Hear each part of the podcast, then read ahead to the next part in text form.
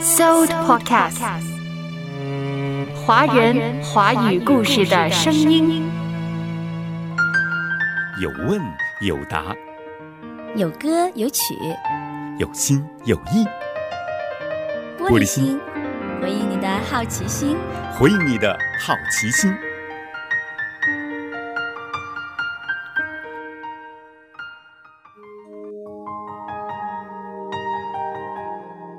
有问有答，玻璃心再次欢迎你进入。那么有朋友呢来信问道啊，读了圣经，发现呢，圣经里头的价值观啊，远远高于这世上世俗的标准。还有啊，这个世上啊，还有很多信其他宗教、有其他信仰的朋友。那么还能不能继续跟他们在一起呢？如果被他们影响了，又该怎么办呢？可以和其他宗教信徒交朋友吗？万一被他虏获了怎么办呢？可是不和他们交往，怎么传福音呢？我真是两难呐。这个问题，首先，我觉得这是一个很好的反省。反省了什么呢？就是基督徒，我们要去带领人。归向主，确实是的。假如我们身边的人都是基督徒，我们不跟没有信主的人做朋友，那谁去带他们信主啊？而且，我们信耶稣的一个非常重要的一个目的，不是独善其身，而是神要我们把福音传给人。但是，重点在于我们这些信了的人。我们信了之后，我们怎么样过一个与神同行的生活？什么叫做与神同行的生活呢？既然讲生活，又是与神同行，那他就是天天的，天天亲近神，天天有读神的话，天天有跟神说话、亲近神的时间。在许许多多我们所遇见的事情上，我们都愿意来求问神，倚靠神。假如一个基督徒信了主之后，我们的生活是如此的话，那么我们的生命就一定会成长，会扎根。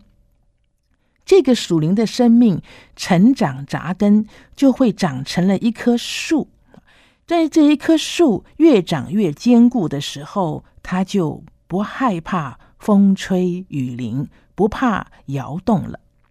那么这个时候，其实神会让一些不信的人、不信主的人来到我们的身边。为什么呢？Supercast，华人华语故事的声音。信心的成长真的是一个过程。对于初信的朋友啊，特别在意是不是会被没有信的朋友，或者被其他宗教信仰的朋友拖入水下，受他们的影响，从而呢变质。这种担心呢，虽然听上去有道理，但实际上圣经的教导却是这样的一种分享。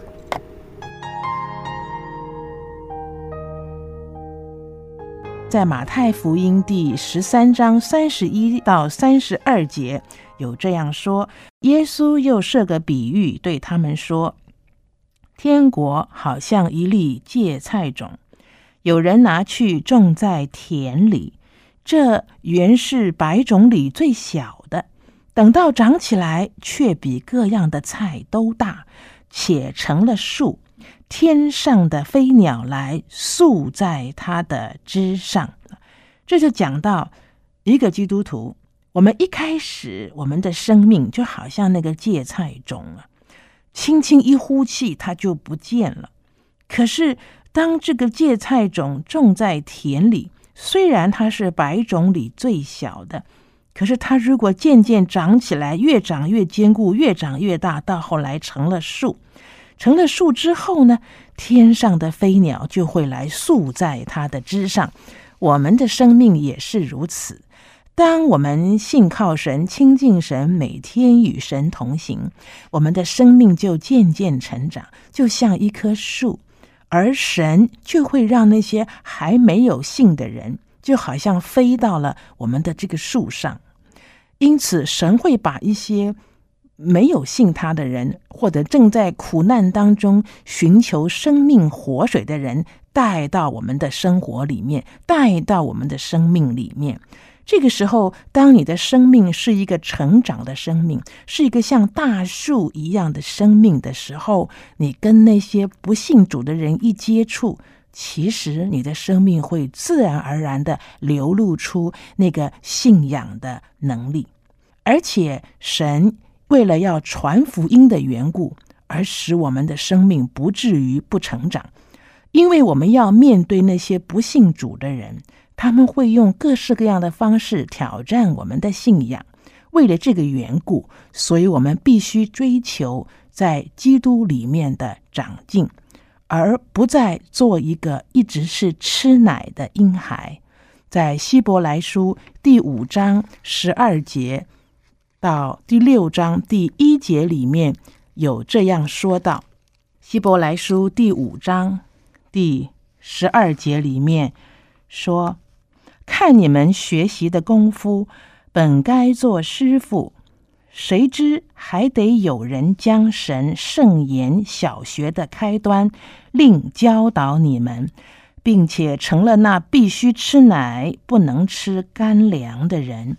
凡只能吃奶的，都不熟练仁义的道理，因为他是婴孩；唯独长大成人的，才能吃干粮。他们的心窍习练的通达，就能分辨好歹了。第六章第一节，所以我们应当离开基督道理的开端，竭力进到完全的地步。所以，基督徒生命的成长是需要付代价的，甚至于是需要竭力追求成长。当我们的生命是一个成长的生命的时候，你就不用害怕，你传福音给别人，自己反而受影响。倒是反过来，我们生命成长，我们越传福音给别人，我们会越发觉我们所信的是唯一的真道。